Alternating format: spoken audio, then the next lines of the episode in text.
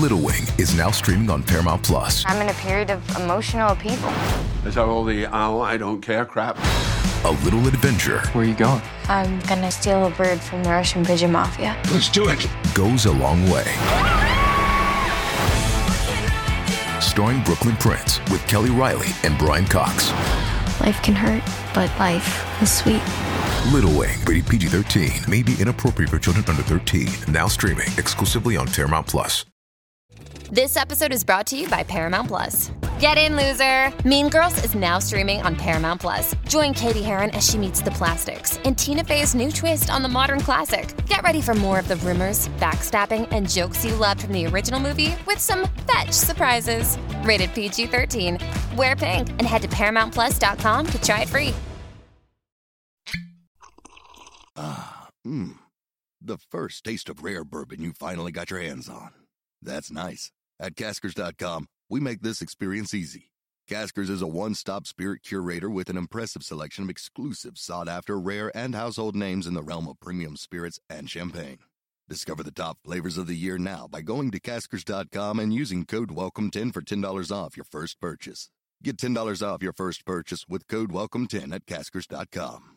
If you want to listen to this episode or any of our episodes ad free, you can do that now. Head on over to Patreon, click on the ad free level. You get all of our bonus shows that you've been hearing so much about. Plus, every single day Monday, Tuesday, Wednesday, Thursday, and Friday you can listen to this episode or any of our other episodes at the same time, ad free over on Patreon.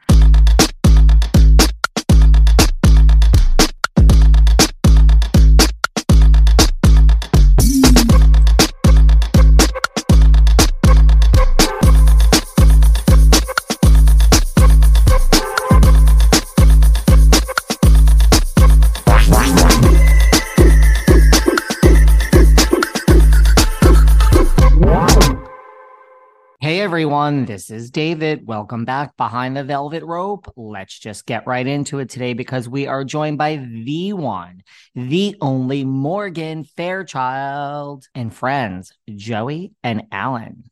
So we're back. And with us today is Morgan Fairchild. And thank you. Hello. Hello. now, you know, we always start each segment with the guest with the drink that Joey has designed specifically oh. for them. So Joey's going to tell us a little bit about this drink, what it is, what it's called, what's in it, why he's made it, and why we're drinking it so quickly. Yes, this is in honor to one of your television series, and I believe it was one of your first series that was yours, was it not? I mean, pretty much. Didn't you go right from Dallas to that to to Flamingo Road? Um, not quite. I mean, I did, some, but that was the first series. I mean, I was Yeah. I was recurring on Dallas, but I mean, our Right. guest star on Dallas, and then this, was, and then I did a bunch of other stuff, some TV movies and other guest appearances, Mork and Mindy the first year and stuff like that, and then went to Flamingo, Flamingo Road. Road. Okay, so but I I, I was a big fan of Flamingo Road, and of course of yours. Yay! and Thank you. Philip was like, "Oh, I love her! I love her! I want to be her." so, uh, as a tribute to that and all of that madness, I created the Flamingo Rose. Oh, thank you. Thank and what you. is it? What's in It's it? It's vodka Yeah. or not. Not mine. Morgan doesn't Some, some have vodka. Yes, mine does. All of them have vodka Alan has except Morgan's. double vodka, and you have vodka, gin, rum, and no, I'm only kidding. I was gonna say, and oh it's uh, pomegranate juice, um, a little guava, and some fresh pineapple juice, and then oranges, apples, and pineapple as your garnish. So, and it is Very good. lovely. It's good. Cheers. Lovely. It has, is there soda or something in it? uh, just a dash of, of club. At the Oh, end. okay. Yeah, Yeah, just to 'cause give it a I- little fizz, Yeah, it's looks great like even a without the flamingo. booze. even without the booze, right? Yes. Yeah, 'cause either way. It'll keep one leg up. Uh-huh. So you, it looks like a flamingo. You were a big fan of Flamingo Road. That I know. I have to say, I am. I think Dallas is one of the best TV shows that has ever existed in the history of TV. I have a question for you. Yes. I mean, this if you if you deep dive like online, you know, because there are a lot of Dallas fans. You know, you were the original Jenna Wade. I know. Were you because then you did Flamingo Road, and then when Flamingo Road ended, that's when they decided to like really bring the character of Jenna Wade back, and that's when Priscilla Presley was cast. Like, were you like set the record straight? Were you asked to play Jenna Wade after Flamingo Road? Like, Yes. it- you were. Yes. and you just wanted to pursue other things. You Well, uh, two things. Number one, I had a deal at that time uh, to produce my own show. Uh, with a producing partner, and we had a writer working on a script, and it was for a different network, and it would have been my own show, and I would have been a producer, and so that was one reason. And uh, the second was I, you know, I, I what I didn't want to get typecast as being on those big cast shows, uh, the soaps and stuff. I'd done that one, and I didn't want to really do another one. Um, and I, uh, so I was kind of worried about that, and also, you know, just stupid me. I mean, it had already been on the air for so long. Who knew it would run so much longer? You know, you're thinking I'm coming in at the end of this thing, Yeah, sure. and I've got my own production deal over here, which didn't turn out to work out. But you know, who knew at the time? You know, so when they came with the offer, that was that was what I was faced with of my own production deal or going back and playing a character that I'd already played, but toward the end of a run of a show. Right on a show you thought was going to be off.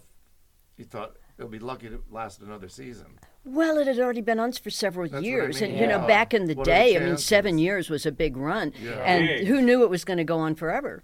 Yeah. that makes That's kind of everybody's dream. If we can get through seven years, we're re- we're golden. Well, Yeah. if they can get through three seasons now, they're in profit. That's the goal is to get through Yeah, but three then but then your your your mm-hmm. seasons were how many episodes back then? thirteen. No, No, there we were did 20 we did Yeah. twenty six. Twenty six. Yeah, but didn't they cut that into two seasons, the spring and the fall season? No, back No. then, Back back in ye old days, um, they they did 26. Mostly, usually a show would be 23 or so. We did 26 because you couldn't run the soap operas in reruns the same year. They just didn't play well because everybody knew what was going to happen. Right. So they did extra shows. It was an extra long Yep. season Right. for the even, soaps. Even with my dad in Rockford, there were twenty six episodes.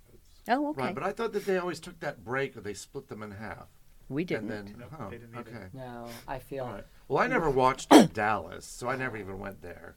I didn't. I didn't actually watch any of them until Dynasty came along, and only because it had that huge following, and it was sort of it swept through UCLA, and everybody was stopping classes and doing to watch it at night. Yeah. So I got hooked that way, And you're so loyal to Joan, but I didn't know her then. but you wanted to. you know, speaking of loyalty, you know this is an interesting thing. Um, there was a magazine called One Woman, yeah. and that their debut. Oh, I would have brought one. I would have brought one if I'd known Oh. you were going to talk about it. and that was completely dedicated to you. Yeah, yeah. It It was was, a concept. It was a concept these people came up with. The publishers came up with to do a whole magazine on one woman each month. Mm-hmm. It didn't last very long, um, and um, and have six different photographers shoot the same woman and see what kind of different looks and everything they could come up with. So it was great fun. I got to work with David Bailey, who you know the Sure. you know the hippest uh, photographer in the world at that point. Uh-huh. You know the sort of um, progenitor for for uh, Blow Up, the Yeah, movie Blow yeah. Up, which young people won't know what that is, but it was terribly hip at the time. Mm-hmm. And um, and George Hurrell, I got to work with George Hurrell. wow. And for those who don't know, George Hurrell was the just godfather of movie magic and, and shot all of the stars at MGM and made everybody from Garbo to Dietrich to Jean yeah. Harlow to look shadows, look like yeah, oh, yeah, goddesses. so. And me. And, Did and you see the showed them- photo, the He did a Hurrell photo photo of that I did? No. So I That was back in '32, wasn't it? Yeah. oh no, I think merch earlier. Um, no, I represented Mark Vieira. Yeah. Mark Vieira is a big sort of he's you know photographer and Hollywood fact guy. Yeah, yeah. And he actually took over the Hurrell Studios down off of the off of uh, that lake. What's that lake downtown that, with the big park around it? You know which one I'm talking MacArthur- about? MacArthur Park. Oh, yeah, yeah. And The Hurrell's oh, studio yeah. was there, and he has the original camera that Hurrell used and the lens. Well, So- that was the thing. He was using this camera from 1920s. So you you slide a glass frame Yeah. into it, and then you have to hold perfectly still for 10 seconds while they get the picture. Yeah, and then he Wow. corrected it. You know, he did Yeah. all the corrections with lead pencil. Yeah, yeah. Uh, right on So the it's like negative. an etching almost on the. It's Yeah. very cool. Well, you've seen the photos, Yeah, those yeah, black and white cool. photos. I want to get copies of these photos that Hurrell did of me. He promised me copies of them, and it was supposed to be part of my deal with the magazine, but then I didn't really get them. I'm not sure how to Oh, get I them now. who would have the Hurrell stuff. I'm not sure how to get them now. I think, well, somebody has his estate of Yeah, I just need to find out so, who. yeah. But he was so lovely. He was such a lovely gentleman. He was so elderly. At that point, he was like 90 years old. And they said, you know, he's not going to work past six because he's 90 years old or whatever. And so, so I said, okay, great, you know. And so we worked all day, and then it got to be six, and then 6:30. And I, I said, I thought he didn't want to work past six. And they, they said, no, he loves working with you. You're like the old stars, you know. You understand the camera, and he loves working with you. So I was very flattered to hear that from George Hurrell, who Oh, worked with course. Everybody, Yeah. you know. And he gave everybody that skin, you know, that Yeah, sort yeah, of yeah. luminescent Yeah. skin. Well, he made all the MGM stars look like goddesses. I mean, it was the No, beginning of the film photo, industry. I looked at it, and it was the first time I ever saw a photo of myself, and I said, "You know, I rather like." Yeah. I look pretty good. I didn't shave or anything. They take it all out with lead. It's unbelievable how they do it. Yeah. So it was quite interesting. Well, I definitely want a copy of that magazine. Oh, you know, I've got him at home. I would have brought him if I'd known you wanted to talk about Oh yeah, for sure. No, well, Philip made see me promise to bring it up to you because he still has the issue that he bought. Oh, oh, great! He's I, like, oh, please tell her. well, So it, maybe it I'll was have you sign that one. Uh-huh. artistically, it was a very interesting concept, and so to get to work with each of these really famous, really uh, Mario Casilli, and you know, I mean, I worked with all these different photographers who were really brilliant in their own right, uh, and having coming up with concepts of how to shoot me and what to do, and you know, uh, some of them were bizarre, and some of them, you know, like David Bailey put me on the front of a.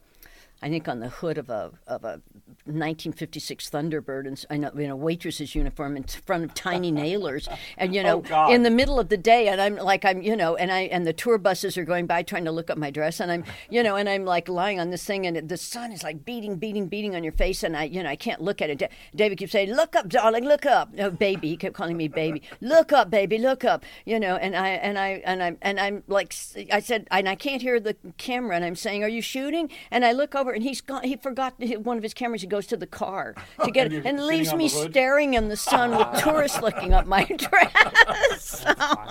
Oh, Tiny Naylor's. I, Yeah, it's not there anymore. For people who don't know, Tiny Naylor's was a very well-known kind of drive-in, like old-fashioned Like drive-in, like out of Happy shop. Yeah, Days. it Yeah, you happy- know. yeah, it was like a Mel's Yeah, like where kind you'd of pull thing. in and the waitress would come out, and you know, and I'm doing do the waitress costume. You know, we'd come out and take your order, and then bring your food to the car. Uh-huh. That's funny. Seeking the truth never gets old. Introducing June's Journey, the free to play mobile game that will immerse you in a thrilling murder mystery. Join June Parker as she uncovers hidden objects and clues to solve her sister's death in a beautifully illustrated world set in the roaring 20s. With new chapters added every week, the excitement never ends. Download June's Journey now on your Android or iOS device or play on PC through Facebook Games. Hey, it's Kaley Cuoco for Priceline. Ready to go to your happy place for a happy price? Well, why didn't you say so? Just download the Priceline app right now and save up to 60% on hotels. So, whether it's Cousin Kevin's Kazoo concert in Kansas City, go Kevin, or Becky's Bachelorette Bash in Bermuda, you never have to miss a trip ever again. So, download the Priceline app today. Your savings are waiting. Go to your happy place for a happy price. Go to your happy price, Priceline. Ah, mmm. The first taste of rare bourbon you finally got your hands on. That's nice. At Caskers.com, we make this experience easy. Caskers is a one stop spirit curator with an impressive selection of exclusive, sought after, rare, and household names in the realm of premium spirits and champagne. Discover the top flavors of the year now by going to Caskers.com and using code WELCOME10 for $10 off your first purchase. Get $10 off your first purchase with code WELCOME10 at Caskers.com. I've been so honest with you guys over the past year about my struggle with my weight. And I'll admit it, for me, eating is an emotional experience. When I get stressed out and whatever with this job, I turn to food for comfort. And that's why when I heard of Noom, it made so much sense to me because Noom helps manage weight through a psychology based approach. They understand that a lot of us eat for emotional needs. So many weight loss programs that I tried focused on what I ate, but Noom is using science to help me understand why I eat. Noom uses science and personalization so you can manage your weight for the long term. Noom's psychology based approach helps you build better habits and behaviors that are easier to maintain. The best part, you decide how Noom fits into your life, not the other way around. Based on a sample of 4,272 Noomers, 98% say Noom helps change their habits and behaviors for good. How awesome is that? Sign up for your trial today at Noom.com. That's N O O M.com to sign up for your trial today. Now that we're in the fall heading into the winter, I have one word for you cashmere. Now, I know you all think, oh my God, I can't afford cashmere. Well, you can thanks to Quince. The cashmere at Quince isn't only nice, it isn't only high end, it's actually inexpensive. I got a whole Quince cashmere tracksuit for $150. Quince is my go to spot for quiet luxury without paying luxury prices. They have so much more than just cashmere, though silk skirts, Italian leather bags, 14 karat gold jewelry, all starting at $30. Their stuff is so classic and timeless that it never goes out of fashion. You can wear their stuff for many seasons. And they have baby and kids and travel. There's so many options at Quince men's, women's. So upgrade your closet with Quince. Right now, go to quince.com slash velvet rope to get free shipping and 365 day returns on your next order. That's Q U I N C E dot com slash velvet rope for free shipping and 365 day returns.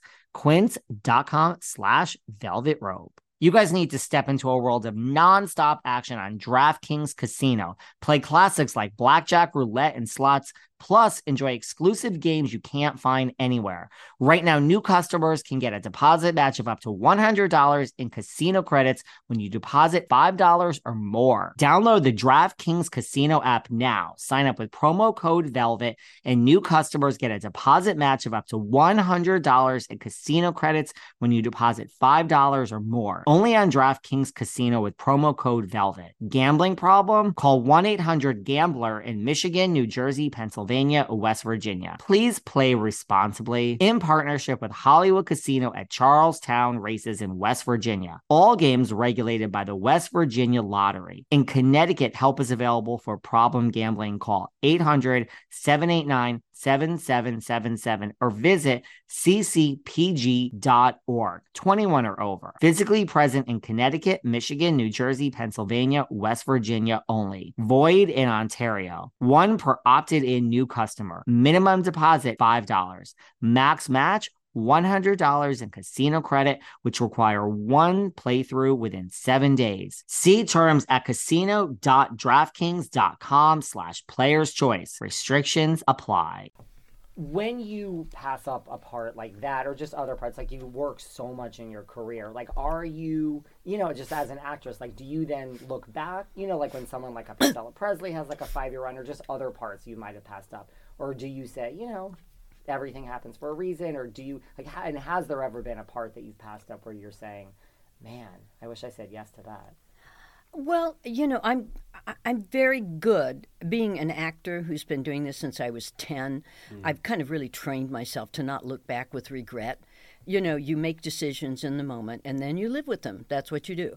And um, you know, I I might have made a different decision if I'd known the show was going to go that much longer.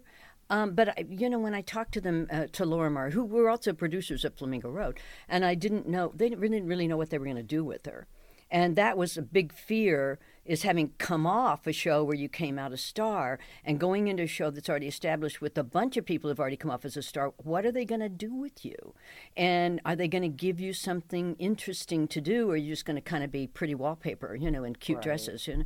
Yeah. So, um, and then I had my own production deal, which I thought we were going. I was going to own my own show, so that was a big contributing factor. Totally. Now, Flamingo Road was uh, a film with Joan Crawford, wasn't it? Yeah. Originally. Yeah. yeah. So they made that into it. Interesting. Yeah. And your character, do you remember her name on the show? Uh, Constance. Constance. Weldon, yeah. yeah. Constance Carlyle. Oh, that's right. Yes. Constance Carlyle. Yeah, Constance Carlyle. Wow. Yeah. I have to revisit that one. That that was a good show. It was a fun show, and it was one of those things again because it was the early days of the soaps. And so when we started shooting, you know, we'd done a two hour movie pilot. And, and then we started shooting, and they were still building the sets over at Warner Brothers. So they kept shoot giving me scenes in my bedroom because they didn't have any other sets finished, and so and so I'm getting bored sh- sitting in negligees all the time. So I started. I said, guys, I'm going to bring. So I started bringing my little teddies and my little cute, sexy stuff and corsets and stuff, and you know, and so I kind of started this whole sexy lingerie thing mm-hmm. in in the soap operas nighttime soaps, because it was yeah. my stuff that I just brought in because I was bored with the negligees because we didn't have a set finished. you know? That's great. Wow. But you know, you you always had a sense, like a tongue-in-cheek sort of sense of humor when it came to those vixen, sexy roles. You never took it to that place where it was so serious. You always had a. Didn't you look I think at you have to have fun. I think you have to have fun with I it. I agree. I mean, that was the thing. But I that was, was made it even. That made you even sexier. Well, thank you. You're welcome. Thank you. But the thing was, you know, when I'm doing the pilot, it was a two hour movie of a Joan Crawford movie. And I was not the Joan Crawford character. Mm-hmm. Right. That was Lane Bellamy, I think yeah, her character uh, was. Yeah, and I and I just uh, was uh, there to get in the way of the two star-crossed lovers because he happened to be married to me uh, for my Yeah. money, and so uh, you know, and but you know, I just chewed the scenery through the whole thing, and I didn't have all that much to do in the pilot, but it kind of came off. You know, we went to the upfronts where they announced the new shows, and everybody's saying that's the hot blonde this year, and it's like, I, what me? you know, I all yeah, I yeah. did was to chew the scenery in this thing. yeah. It's like Little when, did you know. Well, it's like when I did Dallas. Um, again, you know that show was supposed to be Larry. Uh, I mean, it was supposed to be Pam and Bobby, and Oh, yeah. and it was because Larry was funny. Larry was a funny bad guy. I was a funny bad girl, and that people like that. They wait to see what you're going to say if you're a wise ass, Yeah. and so I ad libbed a lot of my stuff and uh, wise ass stuff, and ad libbed a lot. It's of less stuff. intimidating. Yeah, yeah, and know. people liked it. They thought it was funny. But Larry, the same thing. We had a scene together in that episode that I did with uh, Bobby's girlfriend, and you know, and he and I were just circling each other. you know, we just had a great Uh-huh. time. But it was so funny because when we started shooting, the show wasn't on the air yet, and all the actors were, uh, a lot of the actors were doing bad Southern accents for Texas, and we're shooting in Dallas, and I'm from Dallas, and so the producer said, you know, Larry and Morgan are the only two who are native Texans. Go over and talk to them and let them t- show you this accent. So you'd have people come up with their script and say. Will you just say these lines in Texican for me, so Texican, so I can hear it? Texican. You're from um, Texas. yeah, yeah. How interesting, because one of the things we were going to talk about is you're very politically involved. Oh yes, yes. And um, but you must have family in Texas. I do. And do you get along with your Texas family? I do. I, you know, I have uh, my sister is more liberal, as am I, Uh-huh. and uh, and then I have other cousins and people who are much more conservative, and you know, we just don't talk politics. You Right. know, I mean, You I've grown up with these people. I know them my whole life. I'm not going to cut them off because we No, disagree exactly. on No, politics. of course you know. Right. Yeah. Yeah, I feel the same. Yeah. Although you know, you look at. I mean, I don't think you should ever call it a family, but look at all those people that did. Like a lot of people lost friendships over politics, and I, I, I'm like you. I'm just like, I, we don't need to talk about this. Well, I think it depends on how you handle it. And when you know that you disagree, but there are so many other wonderful qualities about you the person on. that you've known your whole life. Um, I, all of us have chosen not to sever relationships. Obviously, some families didn't make that decision, and I feel bad for them too. But you have to lose people out of your life because Right. of politics. Well, that's the most Correct. important note here is that we never used to do that in politics. yeah. right. You always knew that you had certain neighbors or friends that maybe were of the other party, and it never seemed to get in the way because it didn't seem to be so front and center the politics. Yeah. And now, you know, I mean, first of all, the internet is just feels like everybody can yell at each other, right? But but you know now they don't want to get along with a person just because they're the opposite party. They don't know anything about them other than, than the other party, and they Nor- instantly hate and them. nor they, do they know really that much about the the politics that they're of their own. Of their own. really yeah, but also, about. you know, there there was something called conversations, and you could leave a conversation not agreeing with the conversation or with the person you're having the conversation with, but you can respect the person mm-hmm. during and after. And at least come away with, you know what, it's okay. I, I think a little bit differently, but let's go out for a drink later. I mean, now it's like y- y- you want to burn their house down. What, what, what, where did we go wrong? No, it's gotten very, very polarized for some reason. Well, yeah. And I that have moves my opinion. into a One little bit reason of in particular. thing, which I know we want to talk to you about. Yeah. Okay. Because you have, well, and you can correct me because it's been a while, but you were one of the first people in Hollywood to jump in when HIV and AIDS sort of became something that nobody knew what it was. You were one of the early birds to jump in there and say, we need to do something about this. I think I was the earliest. I mean, that would go public. Right. Um, but uh, because you know, I'm just this weird science nerd. I wanted to be a doctor, a pa- I know you paleontologist when I was a kid, and I got people kept paying me to act. You know, and then I got married young and didn't get to finish college and stuff. You know, Did you so- ever act like a doctor? uh, they won't ever cast me that way. I come from a family of attorneys. My uncle was a judge. My cousin prosecuted for the Justice Department. I grew up on that stuff too. That nobody ever cast me as an attorney, um, and I can actually pronounce the words. Um, Yes. But it's you know it, it was kind of funny because I do have these odd hobbies, and one of my hobbies because I wanted to be a doctor is emerging viruses and epidemiology. Right. And so I'm always following new breaking viruses. So when this one, the first time I noticed this one, it was like the New York Times. There was a little blurb, like literally this big, um, you know, like five sentences about this. Um, uh, Kaposi sarcoma in New York, Right. and and um, in in young men, and I thought, well, that's odd. And then there were uh, 13 cases of pneumocystis pneumonia in San Francisco, and I thought, well, that's odd. And then it came out that they were all in gay men. And and the Kaposi's is usually something you only see in elderly men of Mediterranean extract, not in young men. So I'm thinking there's something new out there. So everything I would see that I thought related to that, I would just read and I would learn and read and learn. And um, so when uh, when AIDS came along, when Rock Hudson got sick, I had been Rock's date to um, some Lifetime Achievement Award about six months before he started on Dynasty. And of course, everybody in town knew Rock was gay. It's just the American public didn't know Rock was gay, but everybody knew Rock was gay. And so um, when I heard he wasn't looking well, I knew exactly what it was. Mhm. Um, and such a lovely, lovely man, you know, wonderful man.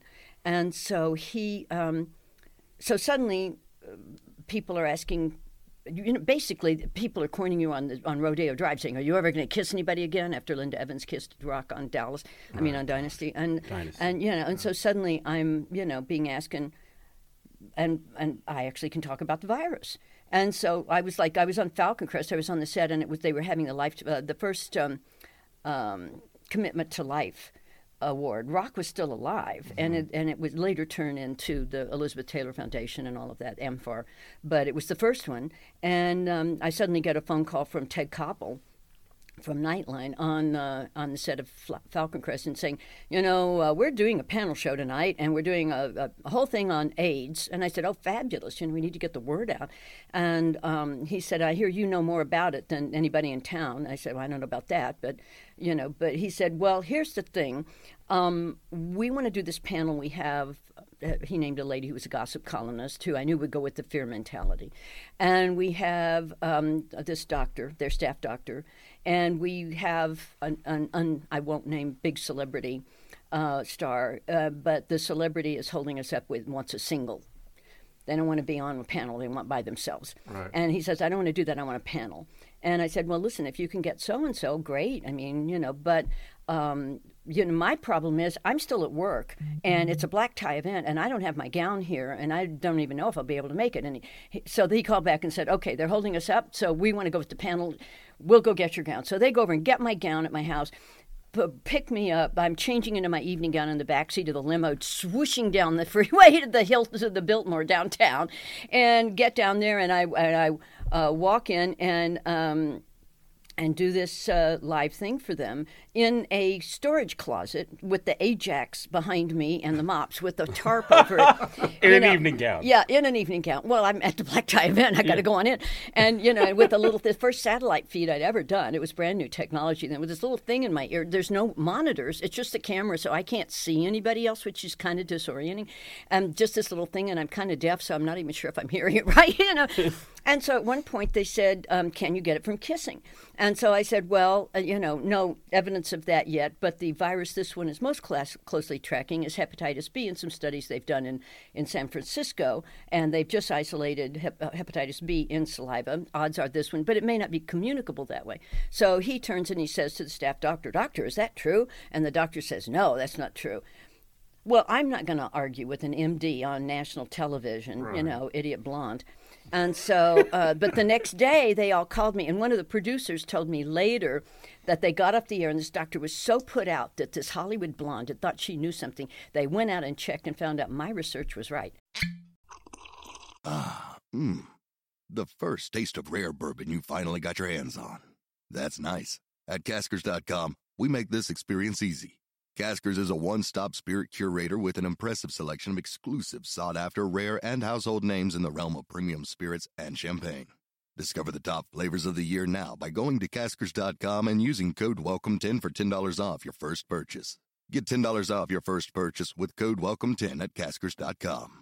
You know, I'm surrounded by dogs here in my Hamptons condo complex, and they're so cute and I love them. But what I didn't know, I was talking to a neighbor the other day, and she was telling me, you know, maintaining a healthy dog can be really complicated. She was talking to me about joint discomfort, bad odor, lack of energy. So, what separates a healthy dog from an unhealthy dog? I had no idea, but my neighbor turned me on to Dr. Marty Goldstein. He's one of America's most renowned holistic vets. And what I learned is that there's one potentially dangerous substance that you should stop feeding your dog E immediately. If your dog's been feeling tired or not having the energy it's used to, this number one compound could be the reason. Many dog food manufacturers have this substance in their dog foods, and it's one that most dogs consume on a daily basis. Now, Dr. Marty was actually dubbed the miracle worker by Forbes magazine because of this one simple change he made to help support dogs' overall health. The good news is this change can be easily done in one simple step from your own home because after years of research, Dr. Marty has decided to release an informative video to the public about which foods you should stop feeding your dog. Go to www.dogfoodexposed.com slash velvet and find out for yourself. That's www.dogfoodexposed.com slash velvet.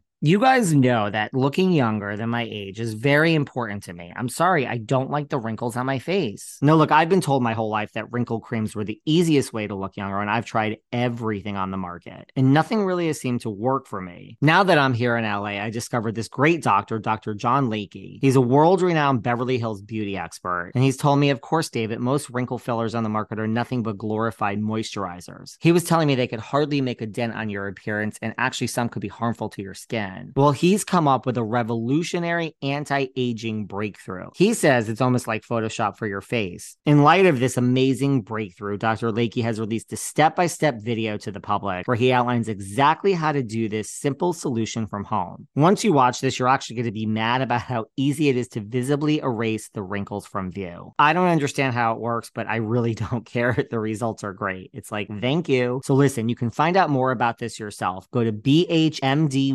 BHMD1.com slash velvet. That's BHMD1.com slash velvet.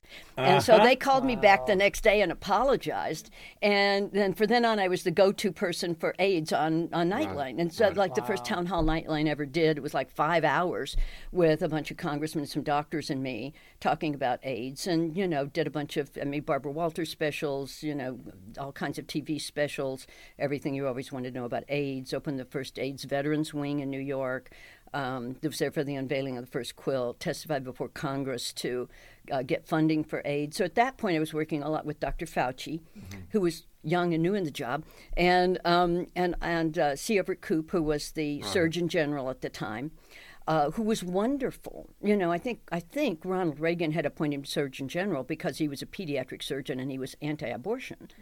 But when AIDS came along, he stepped up and he made a huge difference. And, you know, people in this country should be very grateful to him and to Dr. Fauci because Mm. he really saved a lot of lives and, And, and tried- Matilda Krim, I think she was. well, little- Matilda Krim, yes, but I'm just talking. yeah. I'm talking about the sort of political side Sure, of it. yeah. But in that whole time, you know, I never heard Fauci say. I mean, Fauci say a word about politics. I mean, he never Right. mentioned Reagan. Never said a word about politics. Even when we were testifying before Congress, you know, it's just money for funding, money for funding. We got to figure out what this is. right. You know, so I hate seeing him vilified now.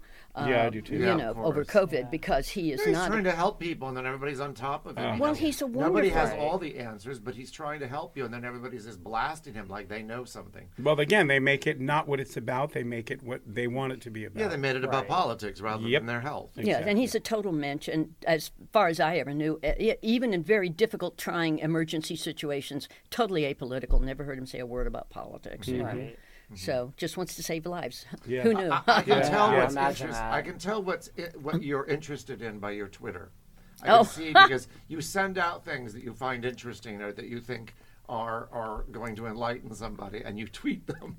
So I, I Oh, do you follow me on Twitter? Uh-huh. oh, I need to follow you on Twitter. I didn't know you followed me on Twitter. Yeah, of course you I do. Oh, I've got to go find you. Well, you know That's how I get a lot of my because you do a lot of science stuff. I do. and um, so I, that's where I get a lot of my information. Things that I wouldn't normally pick out to read that might interest me, but they I see them on your Twitter. I'm like, oh, And you read get this one. thank you. correct information. correct information. Well, that's it's very important. to me. When I when I first got on Twitter, you know, uh, people were saying, "Oh, you got to be on Twitter because they cast that way now." You know, it's like, and I'm thinking, I don't. Everybody posts what they had for breakfast. I don't care what they had for, and I don't want you to know what I had for breakfast, and I don't care. Um, you know, so I thought, what am I going to tweet about? But you know, one of my other weird hobbies is foreign policy and counterterrorism, and I followed terrorist groups since the '70s, and so uh, at that particular time, you know, a few years back, uh, I, you know, so I just started posting things from my, you know, counterterrorism guys. And um, so I got a big following in counterterrorism groups because because that's I'm interested in that. I, post, Yeah. I just thought I'm just going to post what I'm interested in, Yeah. and Yeah, if people want to follow it, it's fine. And then you know, with science, I do paleontology, I do archaeology, uh, I do archaeology, I do all these different kinds of sciences and medicine. And then when COVID hit, you know, especially um, uh, because there was so much confusion about it, it was very odd because Trump had, and, and not to, this is not political, just as Trump had pulled. Uh, um, uh, the observers out of China when he first got in. And so we didn't really have people on the ground observing what was going on with the medical stuff to report back. So I'm hearing this new virus from my counter intel friends, and so um, so I knew. I mean, I bought toilet paper and all this stuff way ahead of time, and I mean, I knew it was. Oh, coming. you're the one. I knew it was coming. Um, I mean, I knew it was coming, and it's so funny because I was supposed to. Uh, uh, one of my uh, doctor friends, you know, a surgeon actually, and uh, we'd been talking about having lunch, and he called up and said, "Okay, you know, I'm going to be free. I don't have to do surgery. You know, next Monday. You know, let's let's let's go have lunch." And I said, "Oh, we're going to be shut down by Monday." He said, "What are you talking about?" I said, "There's a new virus." He says, "What you talking about?" I said, "We'll be shut down by Monday." We were shut down by Monday, mm-hmm. so it's like. Yeah, I think we went home on a Thursday or a Friday, and that was that. The 17th of March, I think it was, or the 11th. Yeah. I can't remember which. Yeah. And I was so paranoid. I was so scared. Well, We- we I all thought went it was the away end of the world. We we I know you guys were in- traveling. I was like, Well, "Oh no, my God, we we're isolated. traveling!" We went to- the four of us went to my place. In We went to his place in and we watched the news there for a week to sort of We let drove. figure out what they were doing. We drove all the way to no, and then we went. Oh, we drove all the way to Oregon. That Remember was later. That was the later. That was later Yeah. in the summer. Yeah, But we I instantly know. I kept seeing you Mammoth for the guys traveling, week. and I'm thinking, "Oh my God, I hope they're okay." yeah, yeah. We we tested and we just all stayed together. Yeah. And then, Yeah. Yeah, I didn't know you traveled. Yeah, we Yeah, yeah. traveled as a, for the four of us. We Yeah. traveled everywhere together, and then we just, but we stayed the four of us, mhm, and just the four of us. we had dinner like three times a week together. and then what I do is Andrew and I redid our uh, townhouse so we could have the deck. So our friends that were alone, didn't have partners or didn't have pets or whatever, were were ter- you know were terrified, had nowhere to go. So we set it up where we did the distancing, so we could be outside, and they had we can they could be around people. They can have hmm. dinner with us or lunch or just talk and feel end of the deck. comfortable. Yeah. Just sitting on that side and we're on that side, but at least we all felt safe, and none of us got it. None of we us were got it. really Wow. lucky. Yeah, Yeah, I haven't had it, but. I'm Nope, uber careful. I haven't had it Yeah. either. I've I've had it twice, but I was fine both times. Knock on wood. Oh, that's Yeah. good because I have so many friends that are going through hell with long COVID. I have one friend who's waiting for a kidney transplant because of long Wow. COVID. wow. You know, I don't know if she'll ever be able to work again. You know, so I, I just that's what I'm worried about at this point. You know, people say, "Oh, it's just the sniffles." Oh, you No, know, it's Uh, but it's No, the I long it's COVID. not I'm find scared that of. person where it's not this. And then sniffles. also now, and you can you can corroborate this, but if they say that now people think, okay, when you get the second time, it's less. It, it has it does more damage the second time. Every time you get it, it It ramps affects- up. It ramps up your chance of getting long COVID, but also they're seeing that it can also, as they say, warp your immune system and um, shut down part of the immune system. It, it exhausts your immune system. They have one called T cell exhaustion, where it can exhaust your your uh, immune system. So you're not fighting anything anymore. Well, sometimes, yeah. People then they fall prey to other infections things, yeah. because their immune system is weakened. So. Are fans of yours that follow you on Twitter are they shocked when they you know like I, I knew because Joey told me but like are they shocked when they realize you know these are your passions like science and and- Some of them are. Um, you know, it's kind of weird because, like I said, when I got on Twitter, I didn't know what I'd talk about. So I just tweet articles that I think are interesting. And I'm kind of what they call an aggregator. I don't say a lot. Uh, I, t- I- if people talk to me, I talk back. But I don't, I'm not always like pushing my opinion or pushing this or saying anything. But I, I tweet things I think people either should know or might be interested in. Uh-huh. And and you know, like you might be interested in this Gothic cathedral, or you might be interested in what's happening in Mauritius, or you might be interested in whatever, you know, Ebola outbreak in Africa. Um, I'm, I'm interested in those things, but Right. if you're not, just keep scrolling. And so, uh, but it, it's gotten now to where I have people saying, you know, I get all my news from you because you always tweet things I never see in my paper anymore, and I from parts of the world I don't know about, and so I get all my news from you. But especially during COVID, I felt kind of a moral obligation, as I did during AIDS, to get reality out there, how you do and don't get it, and you know what the repercussions are, and things like that. So I, I felt the moral obligation again to to just get information out that people could rely on. I well, mean, can I, we do the Morgan Hour? Yeah. 'Cause I will. Yeah, I will switch from. CNN. I won't even bother with MSNBC. I'll come right over to you every day. oh, thanks, honey. the Morgan Hour. Um, David, I, I, you want to ask about Roseanne, and I'm going to let you do that because then I have some follow up with that that I want to ask. Yeah, I wanted to quickly just ask about Roseanne and Friends. You know, Roseanne, I mean, to me, listen, it was an iconic part, but I mean, it really was ahead of its time. You know, I mean, we have Sandra Bernhard who's playing a lesbian on, on a major show, which is one thing, but. You know, you never really met the gay or lesbian person's, you know, significant other. Like, I mean, was it? Did you feel that in the time? And like, I know hindsight's twenty. Well, you know, they they called and offered it to me, and my agent was kind of on the fence about whether I should do it. Because really, a lipstick les- lesbian had never been done. No, not And, really. yeah, and so um, y- I am just this weird person that I like doing iconoclastic things. I Mm-hmm. don't like doing the safe thing. I like doing things that are going to shock people or make them think about something or make them look at you a different way. And so I said yes. And I, I read the script, and it's like this whole first episode of the arc. You know, Sandra's talking about her new girlfriend, a new girlfriend. And, and I knew that when they opened the door and Morgan Fairchild was standing there, it was going to be the last thing anybody expected. right. And the, and that would be uh, the epitome of lipstick, and then you just Yeah. made her into lesbian. but Yeah, you're yeah. the epitome of lipstick. Yeah, so I, I just thought I thought it was funny. I thought it was eye opening. I thought it was a chance to create a discussion um, in society, you know, because it was a very hot show, and I knew it'd be water cooler talk, you know. So I thought it was a good chance to open up a discussion, and and, and it was funny. Mm-hmm. And, And what your team said, no, don't do this because what? It was a lesbian. Yeah, because it was a lesbian. Yeah, they they thought that it was too controversial. Um, but you know, I, listen, I may have lost a TV show, but I, I know I lost jobs because of my AIDS work. I mean, I've been told by casting people that my name would come up in the room and people would say, "Oh, she's too controversial with all that AIDS stuff." I mean, I lost work because of it. But it's the best thing I ever did with my life. I mean, I I helped save lives. Yeah. You know, it's more important than several jobs I lost. And by the But- way, thank you. Oh well, thank you. No, thank, thank you. That that was probably the worst. You know, we forget about it. It, it still exists. People don't talk about it, or they just think, "Oh, we'll take prep, or we'll do this," or you know, and they they still don't realize. And that was the hardest time that I've ever been through. And as a young man, Alan and I, we, we've known each other so long, and we've lost so many people we loved and cared about, and we uh, were able to get through it because we took responsibility for our ourselves and for and for the knowledge that we were able to get from people like you and and realize that we had a responsibility to save our own lives because we weren't getting answers. We didn't Well- know what was safe. We didn't know. I mean, people were saying you can't kiss somebody. You can't. I mean, we had to Right, do it, and thank God we never. Uh, I mean, I was I'm negative. I've always been negative. Thank God. But but in that process, so many people I love that really didn't know and didn't trust and didn't know how to know are gone Well- and still are dying. Still, yeah. And I, that's the thing. I felt because, because, again, I had knowledge. When people started coming in asking for interviews, and the agents are saying, you know, just shut up, just shut up. And I said, but I know stuff. I mean, I know stuff that people don't know. I mean, there were points when I was interviewing doctors for TV specials where they'd say, you know more about this disease than the doctors do.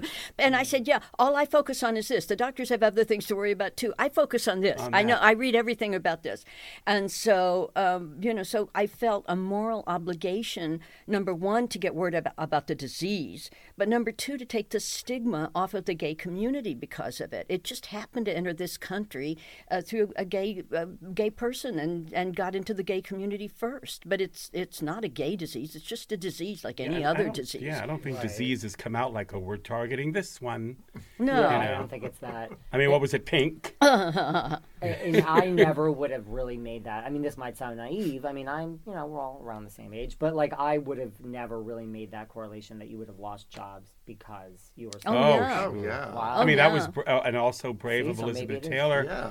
Uh, you know, and then she put her. She even said, "My career doesn't. ma- I had my career. This is my career now." Wow. Yeah, and You I was in the and middle and of I think mine, you and it got cut. It got cut a little cut, short yeah. because of it. Sure. But like you said, you you're you're enriched because of that. I mean, I you- felt a Yeah. moral obligation. Absolutely. I'm that kind of weirdo Aquarian, always trying to save the world. That I felt a moral obligation. There was knowledge I had that might help people, and people And didn't did. want to listen to doctors, which was the weird thing we're seeing again with COVID. Is people were very distrustful of doctors, but you have a sex symbol come on and say, "Honey, you got to change your behavior," you know, Uh-huh, yeah. and you know, suddenly people would listen, Yeah. you know, and it was, uh, and and it, it, it got attention. I could get testimony before Congress. I could get PR for all kinds of different things. One friend of mine was um, was I, I forget if it was People Magazine was working for People Magazine on the West Coast and called me up and said, um, you know, we want to do, uh, and this was right after that first award thing when Rock was still alive. We want to do Hollywood fights AIDS. We want to do a big celebrity picture. Will you do it? And I said, sure. So he called me back a couple of weeks later and said, Thank you. And I said, For what? And he said, Everybody turned us down until you said yes. Mm-hmm. And I started seeing that as my whole mission in the 80s was to take the hits for everybody to get behind me and, And make it safe for everybody else to come talk about it because I was at the height of everything then and I was willing to take the hits and and give cover to everybody to start talking. I'm, so you you have to have a conversation. Yeah. Yeah. Let me ask you something. This this correlation, you know, we how we've how we've seen AIDS the way it would mutate and then it would mm. change and it would, you know, and just as the minute you found one thing to treat one strain of it, then it would you know turn into something else. Don't you see um, that same thing a little bit with COVID? Well, they're viruses. Mm-hmm. Um, So vi- it's a natural progression for them to do that. Yes, some more than others, but viruses are not really alive. They're not uh-huh. like bacteria. It's why antibiotics don't work on viruses. Right. They're they're just strings of DNA or RNA in the case of like AIDS, and and, and little bits of them break off. They they they're not stable and they're not alive. So the only way they can replicate is to invade another cell and make that cell replicate for them. And so the the way they make a living basically is by mutating. Little bits of them break off all the time because they're So- just strings of DNA and RNA. So, So they mutate a lot more. Does kill them? What does kill them? You can't kill them. You can stop them from infecting. I mean, Mm-hmm. so far, I mean, maybe they'll come up with something that would actually kill them. But the main thing you do is vaccinations. And they found that with smallpox and with everything, uh, is that if you if you vaccinate, so and you can do a circle. That's what they do with smallpox. You get a smallpox patient and you vaccinate everybody around them, so it doesn't spread. It doesn't go anywhere. That's how you stop them. Um, and so, but with this new one coming up, because it's mutated so much, it's very different. You know, there was a SARS, SARS point one back a few years back, and then the SARS point 2 comes out, and uh, different than SARS point one, but they they mutate all the time. Viruses mutate all the time. So just as simple as she she gives this answer, just as simple as she explains that, what what would stop a person from that that's so anti-vaccination and anti this and to hear that and go, oh my God, that makes complete sense. Run to the nearest pharmacy and get your or your doctor or get your. Why is it so difficult for them to hear that? Because they don't listen. Well, they hear that. They don't They- listen. Their fear is of the vaccination and what it's doing to their Right. body. And but that's go. mostly because all those people, those anti-vaxxers saying it's doing this, don't understand that when you get a vaccination, it's not putting a live thing into your body. I don't think they've used live viruses and vaccinations in 20 No, they, years. they used to use attenuated viruses where they were weakened viruses. Weakened. you know. now they're not even that. No, I- and this thing is R- it's mRNA. It's not even a virus. It you know that's what they're scared of. It's going to change their DNA, but it doesn't. You know, it's hard to explain that. to Have you them, seen half the doesn't. people that are worried about that? They could use some adjustments in their DNA Now, now. change. Sorry. there was not a lifeguard at that gene pool. Oh come on! Well, why do you think people on this particular outbreak, which by the way was worse than any of the things we faced in my lifetime, obviously polio and things like that were worse.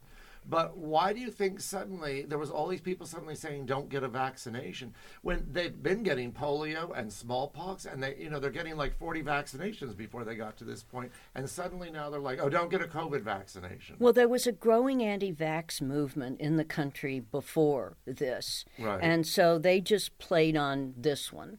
You know, they just built up. It, And it- what is that though? Why is there a anti-vax? You got me because I'm a science nerd, so I don't understand why people would be against vaccinations. Vaccinations have saved the world Right. from smallpox and polio and all these other things. So I don't under diphtheria. I mean, And I don't kind think very few people ran from those when they were when they were to be. no, and they were mandatory. You had to have your You had vaccination. And you gave your before- child Yeah. immediately. Yeah, Yeah. please. And measles. I mean, Of you know, now yeah. they're starting to have measles and polio outbreaks again because people are skipping their childhood vaccinations, which is terrible. And chicken Well, I pox. know and a lot of people say, "I don't want the government telling me what to do," but this oh. wasn't really the government telling you what to do. These are medical professionals saying, "If you want to save yourself and the people around you, and make sure your grandmother and everybody isn't dying, you need to get this vaccine." And suddenly, they're like, "Oh, you're telling me what to do." These are the same people telling you you can't have an abortion. So they don't want to be told what to do, but they want to tell you what you can't do. That's what well, the confuses me. hypocrisy of the current political spectrum. But kind that's of- what I think it too was. It was like tied to politics, even though it wasn't. Like people blurred the lines. I, I mean, to me, I think they made it what started- political. yeah. It should never have been should never have political, been. but it became political, mainly because of Trump and some of his people. Even though Trump started helping create the vaccine, Yeah. he was also denying that the virus, you know, it's going to be gone by April. You know, he was denying the malignancy of the virus, drink which we now know he knew about because of the Bob Woodward tapes, that he knew about it. Of course. It wasn't that he was unaware. And certainly the doctors that were advising him would have told him that. But it's also, we now know that he wasn't unaware. But uh, I, because of politics, just didn't want it, hoped it would go away. But uh, with something like this, it's like with AIDS. When I was testifying before Congress, one uh, uh, to get funding for AIDS, Oh, one- Reagan wanted that to go away too. yeah, Let's yeah, Be real. one congressperson. you know, a nicer guy generally, but he, he, he didn't want to deal with it. He wanted it just to disappear. Yeah, Because and- he didn't know how to deal with it. Yeah, well, talk talk to the politicians with the Black Death. You know, these things have a way of just not going away and Right. decimating your population. Uh, but but when I was testifying before Congress, one congressman said, "Oh, Miss Fairchild, you know, how many of my constituents in Middle America, I forget which state, but one of the Midwestern, in Middle America, who is straight and not a drug user, is ever going to get this disease?" And I just looked at him and said, "Sir, this is a disease." It does not care about gender. It does not care about uh, your, if you're gay or straight. It doesn't care if you're married or unmarried. It doesn't care about your district line. Right. It will hit you Right. because it's a disease and it doesn't care. you know? And that's the way it works. It's just a disease. But if you you can take a lot of precautions and do research and try to, which they did, and, and came up with some good vaccines, you know. But but, the if it hadn't been short-sightedness of that is sure. If your constituencies in Idaho and they all live two miles apart, and you know they're all nice Christians who don't date and don't do whatever, right? They, they probably aren't going to get HIV. 99. The problem is if you don't help the people in the city that aren't doing those things and are packed together, they are going to bring it to your constituents. Well, the problem is, and people have sort of forgotten and this speak now. to the Falwells. Early- We all know that they, those Christians get around. Uh, Yeah. Early, well, not just Falwell, till our honey. next episode. Seriously. yeah, let's talk about match left. But uh, but uh, but early on, people forget now the blood supply was contaminated, Uh, every woman I knew in L.A. who had AIDS in the 80s got it from Got it from contaminated blood. Right. Right. You know, uh, one one friend of mine went in and um, uh, was Rh negative, and they had to give her when she was having a baby, and they had to give her blood.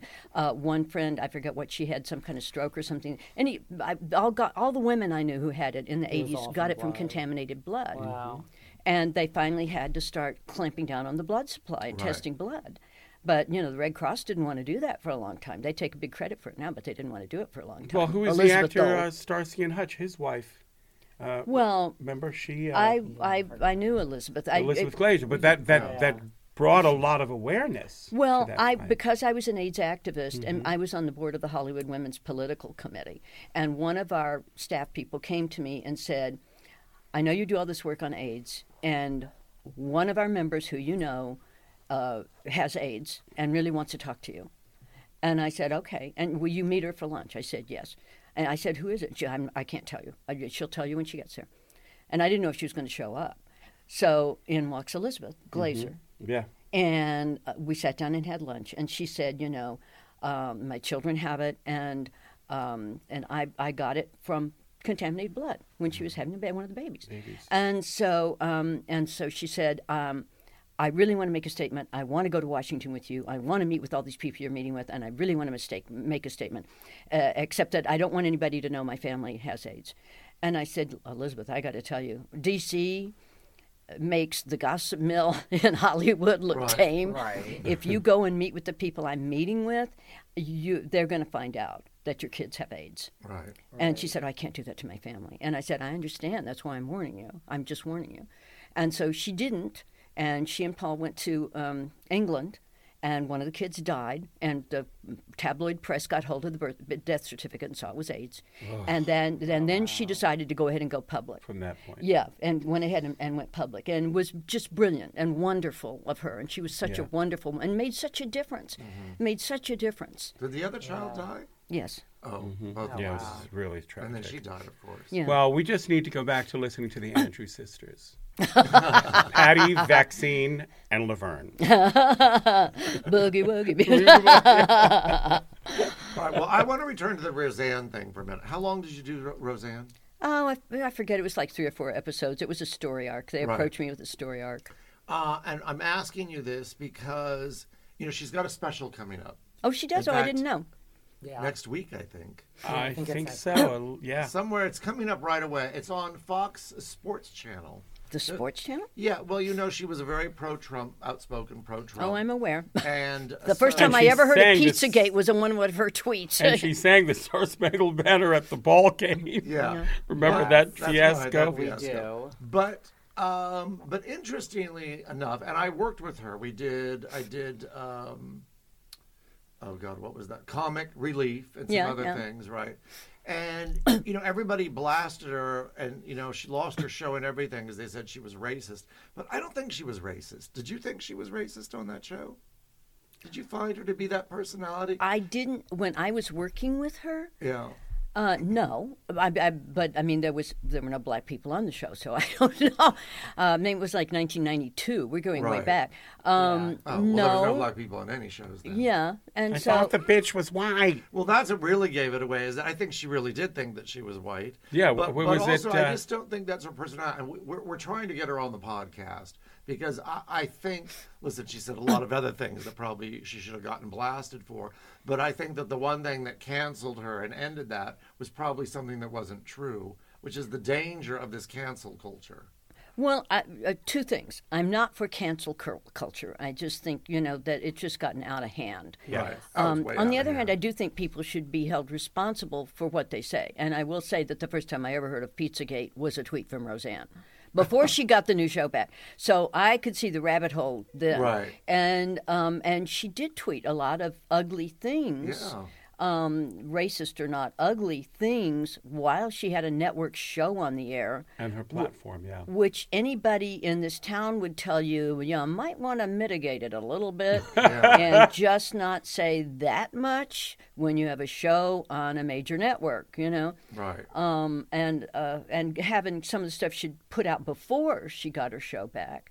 uh, I was surprised they gave her her show Her back. show back, yeah. But I guess they got some kind of promise from her she would not say some of those things, but then she did, Did. and she didn't leave them much wiggle room there. Right. Um, you know, and, and it's sad because I think she's a really brilliant comedian. Yeah. And uh, and smart and interesting, interesting to talk to. Um, I, I just think she's one of the people that got into all the conspiracy theories, and I'm not sure what happens with mm-hmm. that. Where that comes from, interestingly enough. It's one thing to sort of look at them, theories. right? Yeah, but that whole QAnon thing, that's a whole oh. wow. That's an outer space. Yeah, well, you and I have a friend. You and I know somebody that you know. Oh, you'll tell me later. Rabbit hole. I yeah, a couple of them. Yeah. Yeah, and I, I know one of the housewives that has in that category Oh. too. But I also She was at our wedding. Oh, really?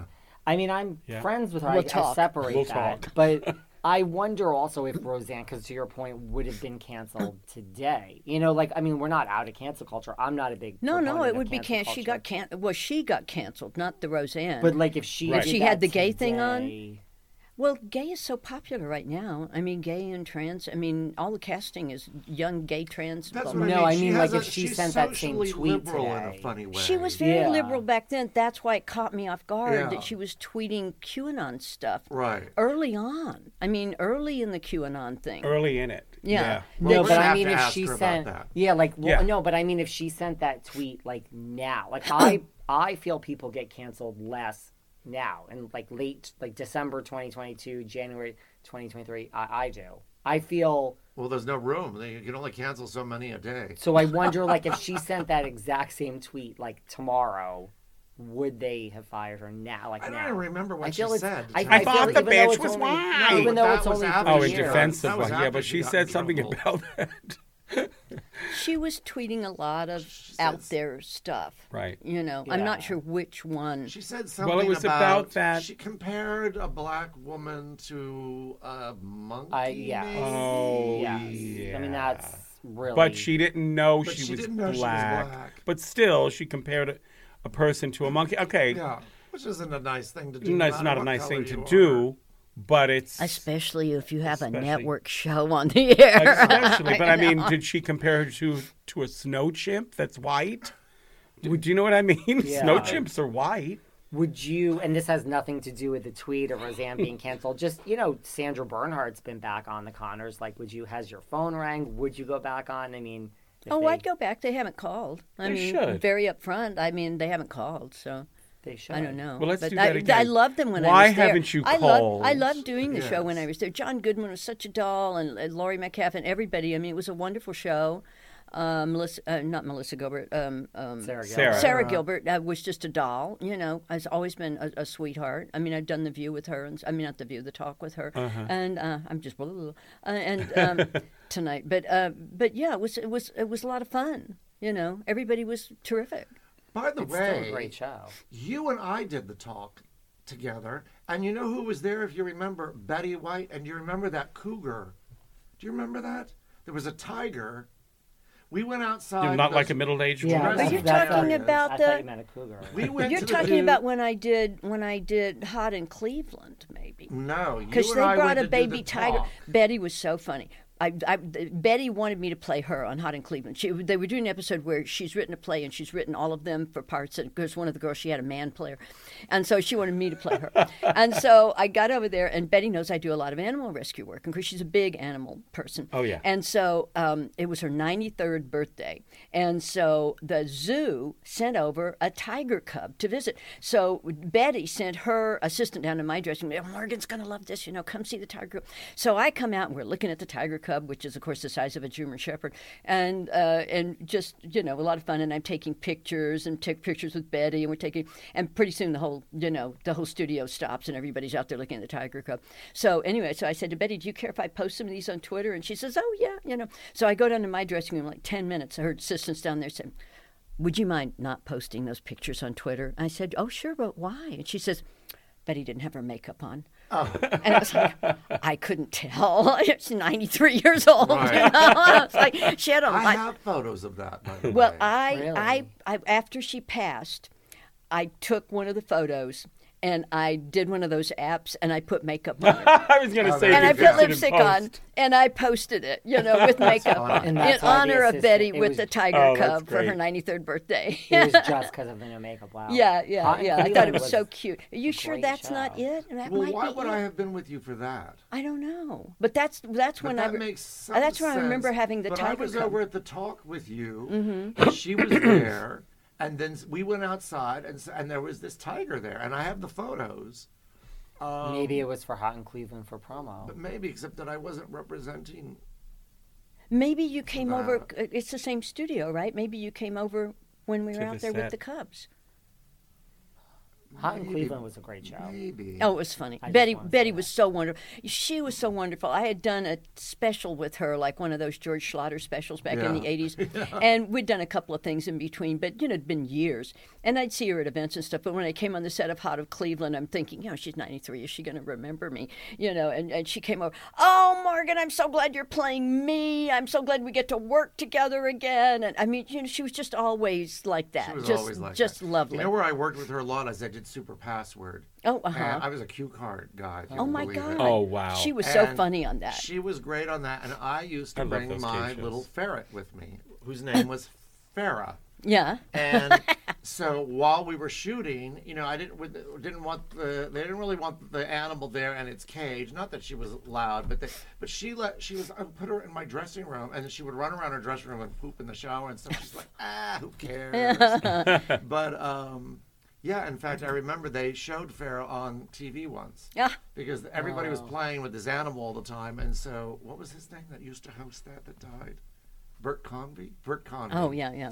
And he said, "Oh, bring Pharaoh up here. Let's show the audience what everybody's talking about." I have that video too. I should post that. Yeah, that's Oh yeah, do. I've got to find you on Twitter. Are you on Instagram too? I am. Yeah. I think it's the company. Oh, okay. Because I know Joey and I follow each other on Instagram. But yeah, on Twitter and Instagram, I think they're both Renaissance accounts. oh, okay. Because I forget sometimes, and I post things on there, and then I'll hear from a client going, "You posted something personal on your Twitter." And I was like, "Oh Oops. yeah," and I You're go like, and I remove Oh, it. what a sin. Now, well, no, because I, it's a personal sort of opinion on my company Oh, oh, okay. right? So. what was the one you did? Uh, was it Night of a Hundred Stars? Uh huh. 'Cause Well, I- we did a couple of them. Yeah, but I had dinner with Ann Jillian recently. Oh, how is she? She's I great. She love and her husband. What a sweetie. Yeah, they're so sweet. Yeah. She just became um, a great grandma. Oh my God, yeah, we're all she's getting over so the old. moon. Oh. So I Well, threw give her the, my I threw love, the give her christ- my the, uh, christening uh, party for her. Ah. So it was really sweet. Yeah, I will. I will. Yeah, I, s- I sweet speak to her lady. She's a sweet lady. Yeah, yeah, we all did that night of hundred stars. We did the first one was kind of the best one because everybody was still alive.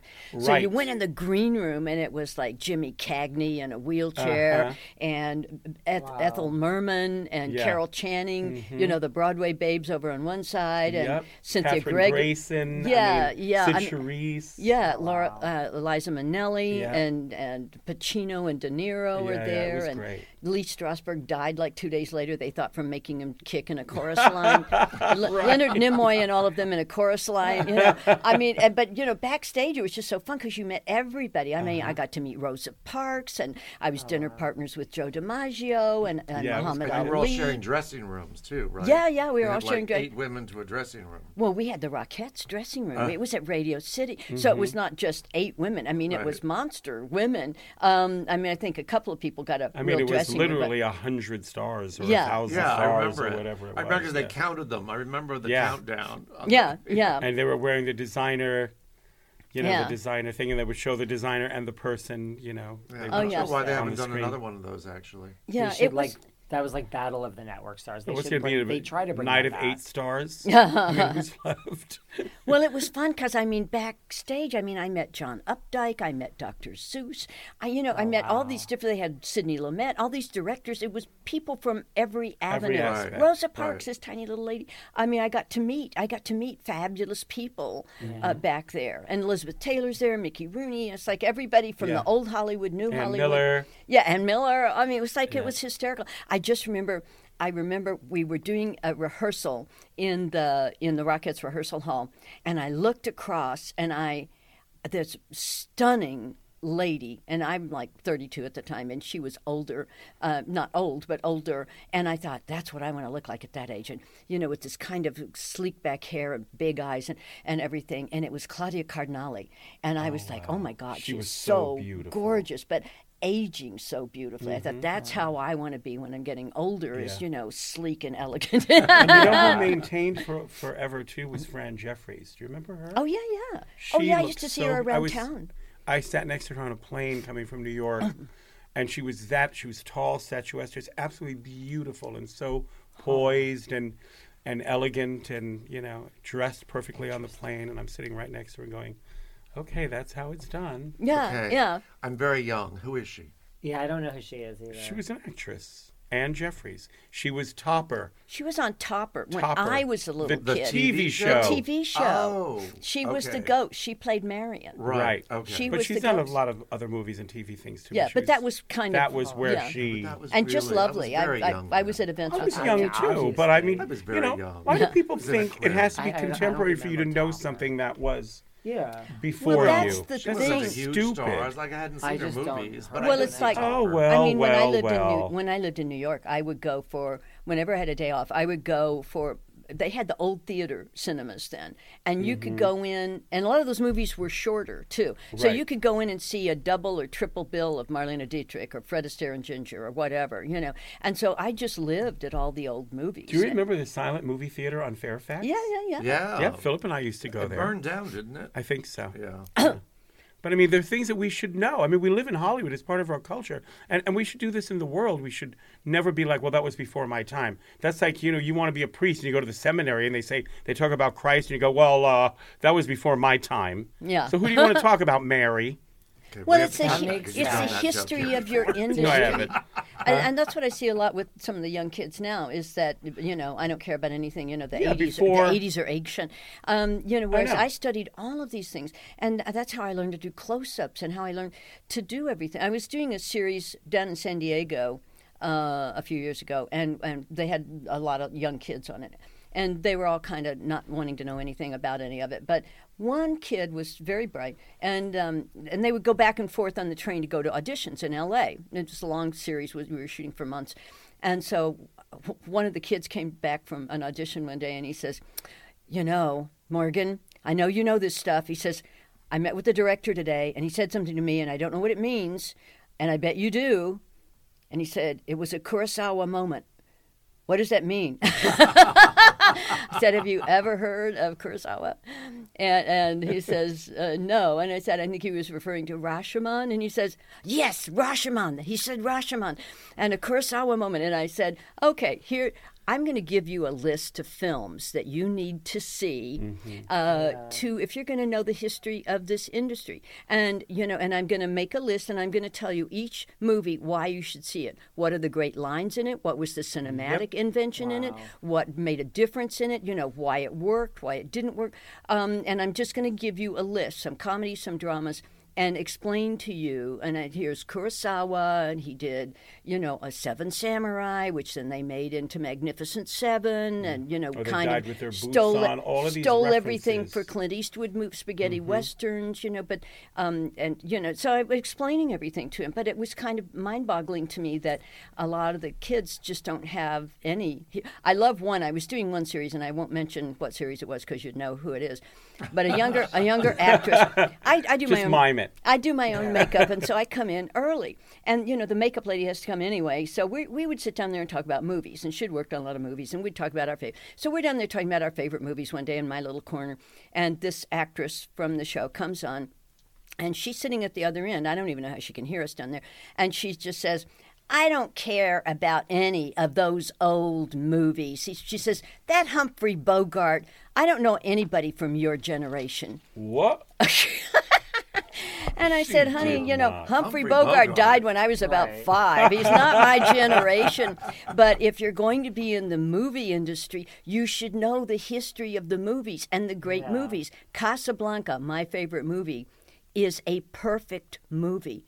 Quotable lines, interesting characters, not a wasted moment, not a wasted frame. You'll cry at the end. If you're not, you're not human. And you know, and I, it's a perfect movie. And you should see some of these movies to learn what went before, how they invented a close up, how they decided to do it this way. I mean, like one of the things I, I told. Um, the kid to, to to watch was a movie called Niagara, and Oh, I- love it. and I said Niagara, and you know, great uh, you know, big breakthrough part for Marilyn Monroe. And the director set up a camera, and he delineated this woman's character from a high vaulted point, looking down, having her walk across the bridge. And she knew, you knew she was a loose woman by that long walk. Uh-huh. No dialogue, just a long walk.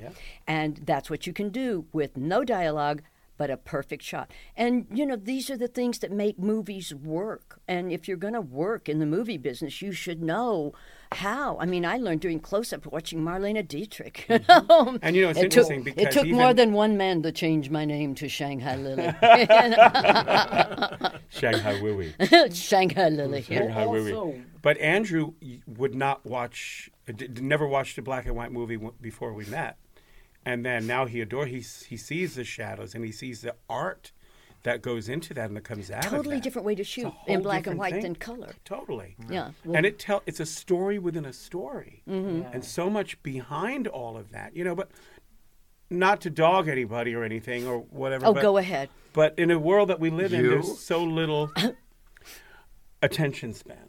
Yeah. And that's what we have to get back. We have to see what's beyond that so we could really learn something and then teach that accordingly. But Oh yeah, it's like b- back in the day, you know, in the early '80s.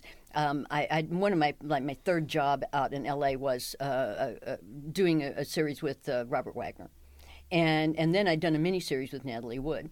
And so I'm over at Chasen's one night having dinner, and RJ and Natalie are there, and they they RJ comes over to the table and says, Morgan. I- We have a friend at the table who really wants to meet you, big fan. Uh, could you come to the table? And so I said, Oh, sure. You know, I go over, and it's, my God, it's Fred Astaire. Fred Astaire Wow. wanted to meet me. I'm just in heaven. Fred Astaire. So you should have said. You should have sang wants- it. If he wants to meet me, get his ass up to come over to my table. well, he's like 80 years Right, old but by then then. when you you know? found out who it was, you would have been embarrassed. Oh. she's in heaven. But also, like, what a gift, you know, that you're doing all this for a young actor. That's where that's where my mind goes. Like, I mean, to say you're gonna give them a list and why you should watch the movies, like, that's just to me, like, Oh yeah. eh, that you're like handing them a gift. Well, I mean, I had mentors. You know, I started Yeah. in the theater when I was 10. My sister and I had a long talk Sunday night. We were just talking about our childhood days in the theater. And the people who helped us, we were so fortunate. I mean, that's what we we're talking about. We were so fortunate to work with brilliant, talented people at a theater in Dallas that taught us so much and mentored us and really taught you everything Is from that the theater we spoke about, the Ruta?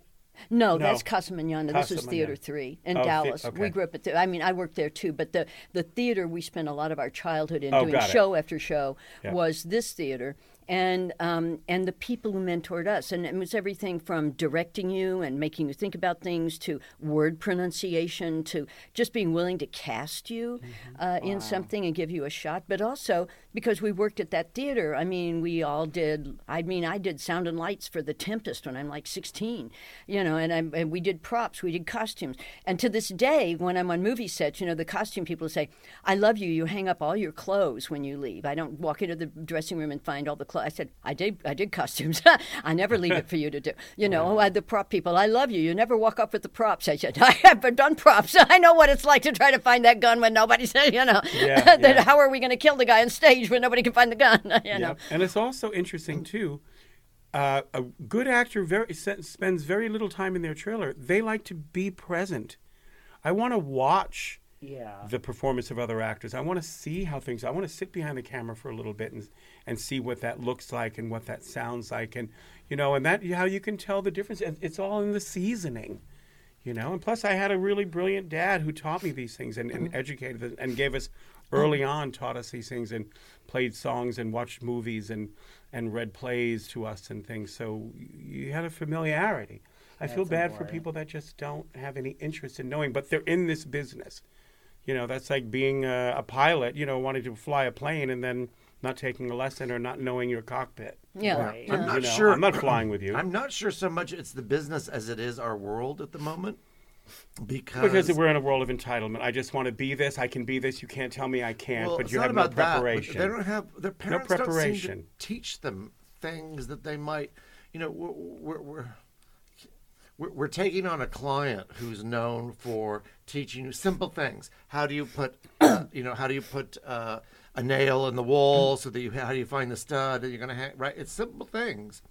Well, I never thought about. I mean, my father, as we grew up, was just this is the things you had to learn. Yeah. But I'm surprised when I run into my. They're like, "How- "How do you do that? Why?" How, how, it's like, how could you not know this simple thing? But their parents didn't teach them anything, and we have a generation of kids now whose parents didn't teach them anything. Well, I mean, we nothing. spoke about this when I was in New York last time. How children don't know how to tell time.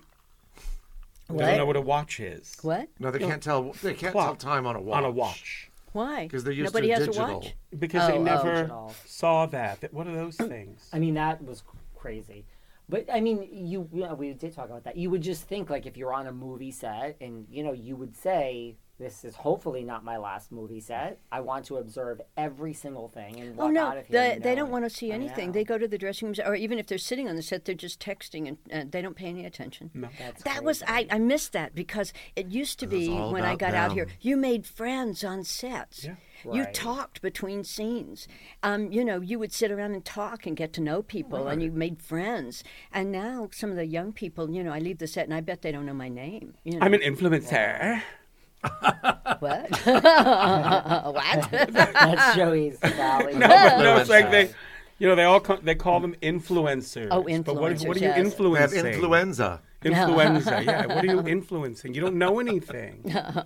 Right. You know. What um what are you doing now? Speaking of work, Um, anything? Yeah, yeah, I did the play earlier this uh, last year. About uh, last year, last spring, and Big then hit. Big success. we had a. It was a big hit. Yeah, Yeah. It- I did it in Kansas City, and we were.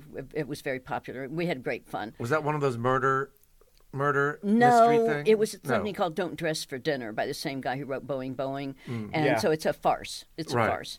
And I got to tell you, I mean, I've, I've been in the theater since I was 10 and I've done a lot of comedy, but farce is hard. It's just so fast. You can't think about anything. and it's so fast. And we had a really wonderful director, but uh, I mean, it's just, you don't, you can't slide a knife between those lines. And so, uh, you know, you just have to be thinking ahead all the time.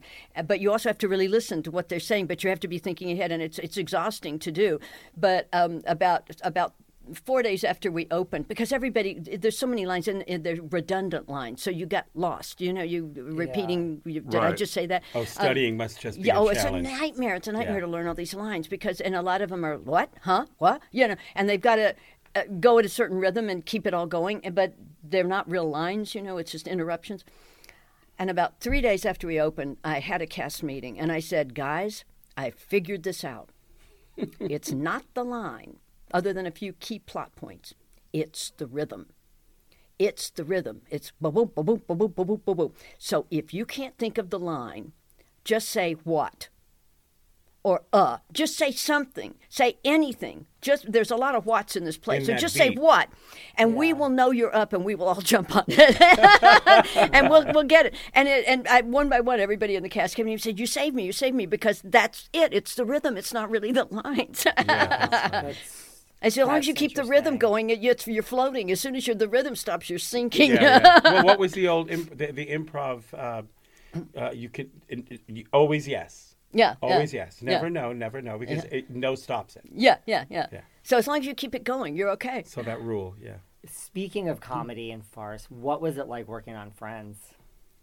You know, it was great fun. Um, when they called and asked me to do Chandler's mom, uh, the show was not a big hit yet, but I had seen it. Uh, which I don't see everything, but I had seen it a few times, and I thought um, the kids were really good individually, but really good ensemble work. It's two different talents, and I thought show had great potential. I was right. And so, uh, so I said yes. And then several people said, "Oh, you know, you're too young to play that guy's mother, and you know, you shouldn't do that." And I said, "You know, you got to make that transition at some point. You know, I might as well." And I think the show has potential. So I did it, and they promoted it very heavily on me. And I, the two Matthews, I ran into them in a store, and the, out for, uh, they were out at luncheon, and said, "You got us in the top five. You got us in the top five. And I thought, "Oh, great! I'll be back next week." You know. And, did three years before I come back, you know. But but it was great fun because great writing and um, a lot of times with shows, we've all been around this business a long time. If you're the guest star, you don't get great lines. You get great setups You for get the star. Right. But with Friends, they wrote great lines for the guest stars too, and so it was That's always generous, Yeah, it was always Yeah. fun to do. You always knew you'd have something good to say and fun to do, and and the kids were fun and smart, and you know it was and it was great fun. And then of course it ballooned, you know. So did you ma- did you happen to read Matthew Perry's book? on No, I haven't been read it. Yeah, Huge hit. yeah, Yeah. Huge hit. yeah, oh He- good. He went through a lot. Yeah. Yeah, well, I mean, it was it was funny because after somebody had told me, you know, you're too young to play that guy's mother, and the first day on the set, Matthew came over to me and said, "Oh, you won't remember me, but." My father is John Bennett Perry, and he played the sheriff on Falcon Crest and on Flamingo Road. And I used to visit the set with him when I was nine. I'm like, oh God, I guess I could be this kid's mother. I mean, listen, you got On to kiss. second thought, yeah. You kissed David Schwimmer. I mean, you know. oh yeah, yeah, yeah. You know, Any good? The kiss? Lovely. Lovely kiss. Lovely. Does Lovely. it, does Tongue it or rate no up tongue? there? Yeah, does it rate up there with all your? w- w- Was was it one of your best kisses on screen? Well, probably not one of the best because we got interrupted. Uh, but yeah, I think at first they were going to have us get caught in bed together and chickened out. okay. But a little, a little too early for that. Do you Uh, have a, a best screen kiss? No, I've been, I've been so fortunate to work with several men who are very good Very good kissers, kissers. Okay, uh, well, and a couple good. who were not. But uh, you know, but uh, but I don't have really a best. Yeah. But I've I've been very fortunate in the people I've gotten to work with, and Yeah. and even get to know because I do a lot of charity work, even through the charity stuff, and um, you know, I've been I've been very fortunate with the Mm-hmm. people I've gotten to work with, and you know, I I, I thank the God up there for for. Uh, having a career where I've actually gotten to work with legends that I grew up walk- watching, Bette Davis, you know, Yeah. Vincent Price. I mean, I got to work with all these wonderful people, Fernando Lamas, and uh, you know, and Jane Wyman, my God, and and um, Cesar Romero, and of course, being an old movie buff, my first day on on with Cesar Romero, I said, Cesar. What was it like to work with Marlena Dietrich on Devil is a Woman in 1933? and, he's, uh, and that's the great thing about the old stars. They all they're great raconteurs. Right. I mean, Vincent Yeah. Price is one of the funniest storytellers in the history of the world, and um, and his wife Coral Browne oh, his was wife also is amazing. yeah, just hysterical. And Roddy McDowall used to always have these dinner parties at his house that were sort of famous where They actually took his his uh, uh, coat room closet. I mean his uh, his powder room, I guess, and put it in the Hollywood Museum. And but it, you never knew who would be there. I mean, it's like one night I came in and was hanging up my coat, and I hear this. I want to meet Morgan Fairchild. I hear Morgan Fairchild's coming. I like all her AIDS work. Who is it? And Lauren Bacall comes around the corner. You know, and you just get to meet these wonderful people and have wonderful conversations. And they had lives and they read. They're red, and you you could talk Yeah, to they them. don't make them like that anymore. you could talk to them about all kinds of and things they had and great stories. Yeah, and great storytellers. Yeah, I wish she was around. Would she be? An, am- sh- sh- I- I adored her. As you know, people thought she was tough. Is the word I Lauren? will use? Yes. Oh, I loved her. And um, you know, when I would tell people I'm having lunch with Lauren Bacall or Betty Bacall, if you were a friend, and oh, she's terrible. She's a this. She's a that. I adored her. I adored her. I loved her. You know, she was very blunt. Yeah. She said it as she saw it, mm-hmm. and she didn't pull any punches. And she would just keep me in hysterics. I would have tears rolling down my cheeks because just watching her talk to people, and you know, she would tell them right to their face what she was thinking. Yeah. You know, There's nothing better than that. That's Well- very New York of her. But the uh, Yeah. the old stars, you know, they were great talkers Yeah. and storytellers, and they had things to tell stories about because they weren't on text all the time. They actually lived. Well, and they had those big parties. She and Humphrey Bogart, you know, they'd have all those barbecues down at the beach, and Mm. Yeah. everybody who was anybody was there. So Yeah. they, you know, it was like real living. They just happened to be hanging out with people that everyone was watching on the movie screen. Yeah, yeah, but I but I, I just treasure those times when I first got out here. You know, I'd be at, at some gala dinner between Stewart Granger and Jimmy Stewart. You know, Bette Davis is at the table and everywhere. You know, and uh, Olivia De Havilland, and you know, I, Yeah, it I met just, Olivia De Havilland. Yeah, it was just great to get to spent the day with talk her. to them and Yeah. find out. You know, and most of them were really good storytellers. And Yeah. you know, I mean, God, Esther Williams was hysterical. I'm sure you've heard some of her stories. Mm-hmm. She was hysterical. Ginger Rogers, I met her too. She was great. Mm-hmm. Yeah, it's, it's- yeah. there's- uh, I wouldn't trade that for anything. Those are great, incredible experiences. Yeah. Is there an actor or actress that you would just love to? I mean, you've worked with everyone, but like that you would just love to work with that you haven't worked with? Could be like a friend, someone whose work you really admire. I'm just so You curious. know, there's a lot of people I really admire. Um, I'm trying to think who's working now that you know isn't retired. Uh, that um, uh, that I'd like to work with, and I'm sure something will come to me. Of course, since you just said that, nothing's coming Yeah, to and me. Right. one Yeah, night that's you wake always up the like, case. shit, I'd Yeah. to do this. Yeah. Yeah. Have you got a pick for the Oscars for Best Picture? No, have you? No, I haven't really picked. Well, no, because the ones that people like, I didn't really like very Ah. much. No, really.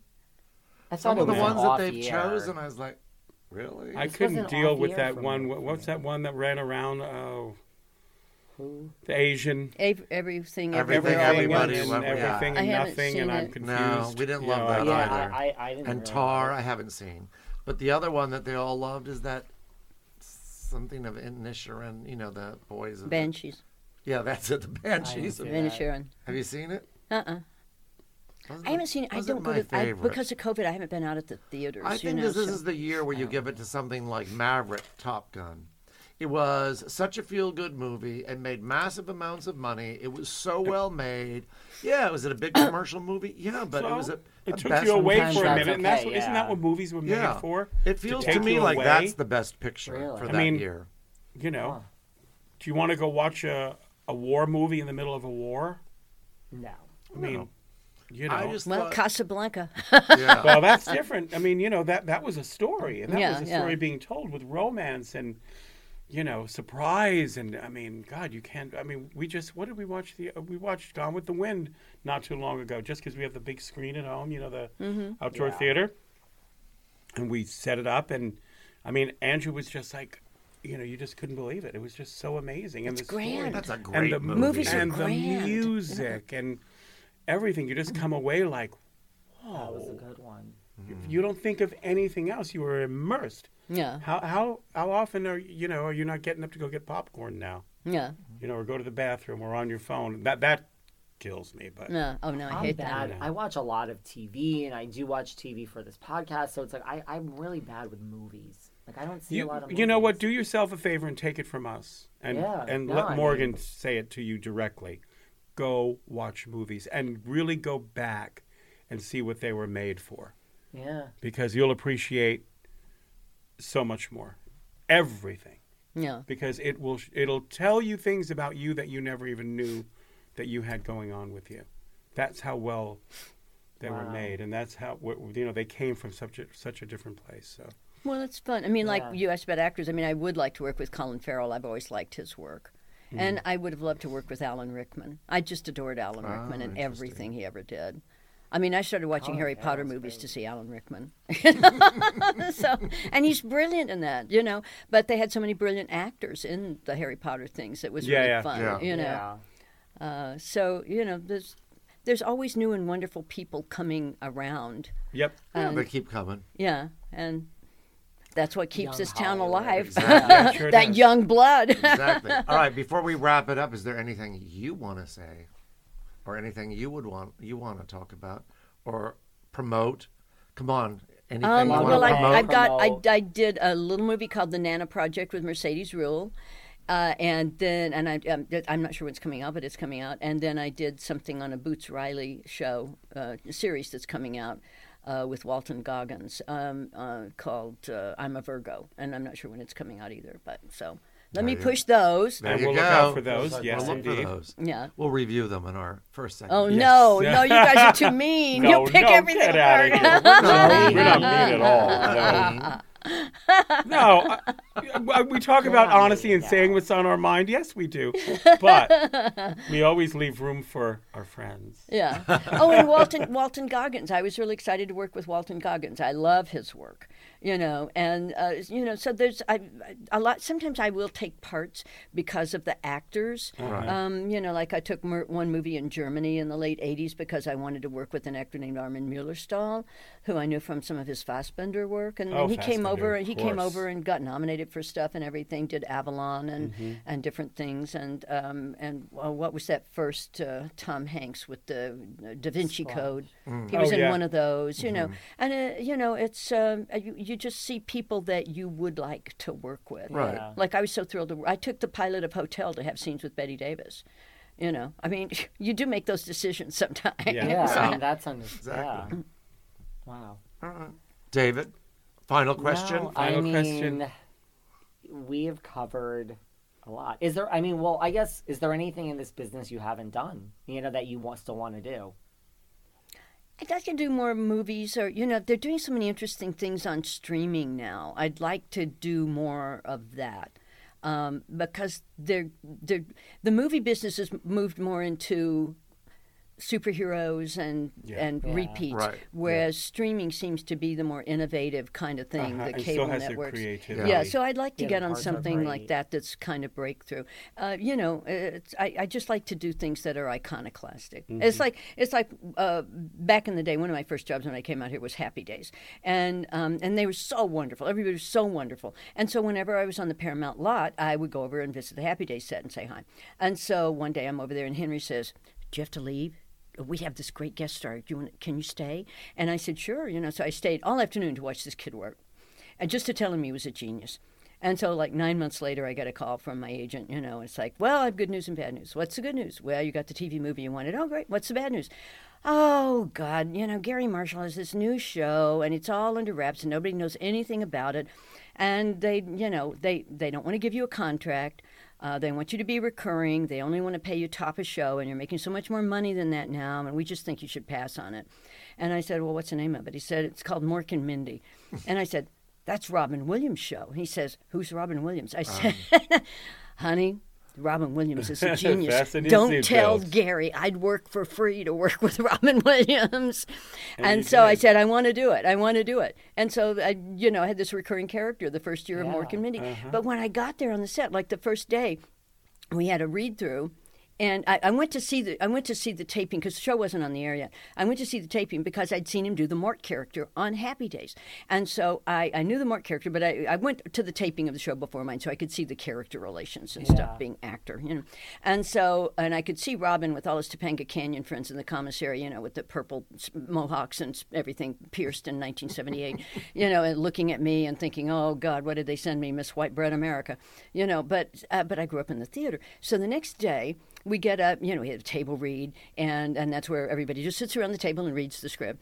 And you see where the laughs are. And so, and the script was very funny. And so then we get up and start blocking. So I start, I see what every what everybody does.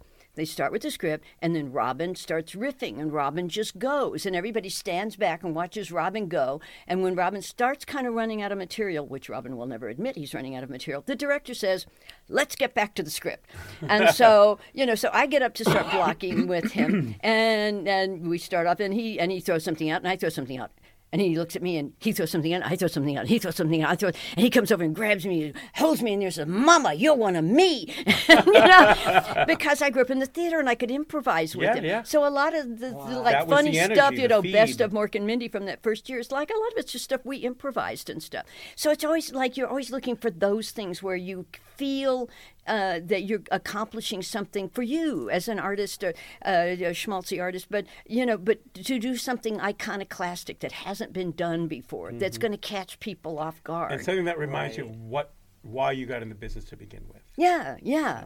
Well, thank you for Well, being thank with us you. today. Thanks for having me. Thank you. Thanks it for was having so much me. fun as always, and it's so good to see you Oh, like good to this. see I you. missed you. I miss you too. It's so good to see so you. we'll do dinner.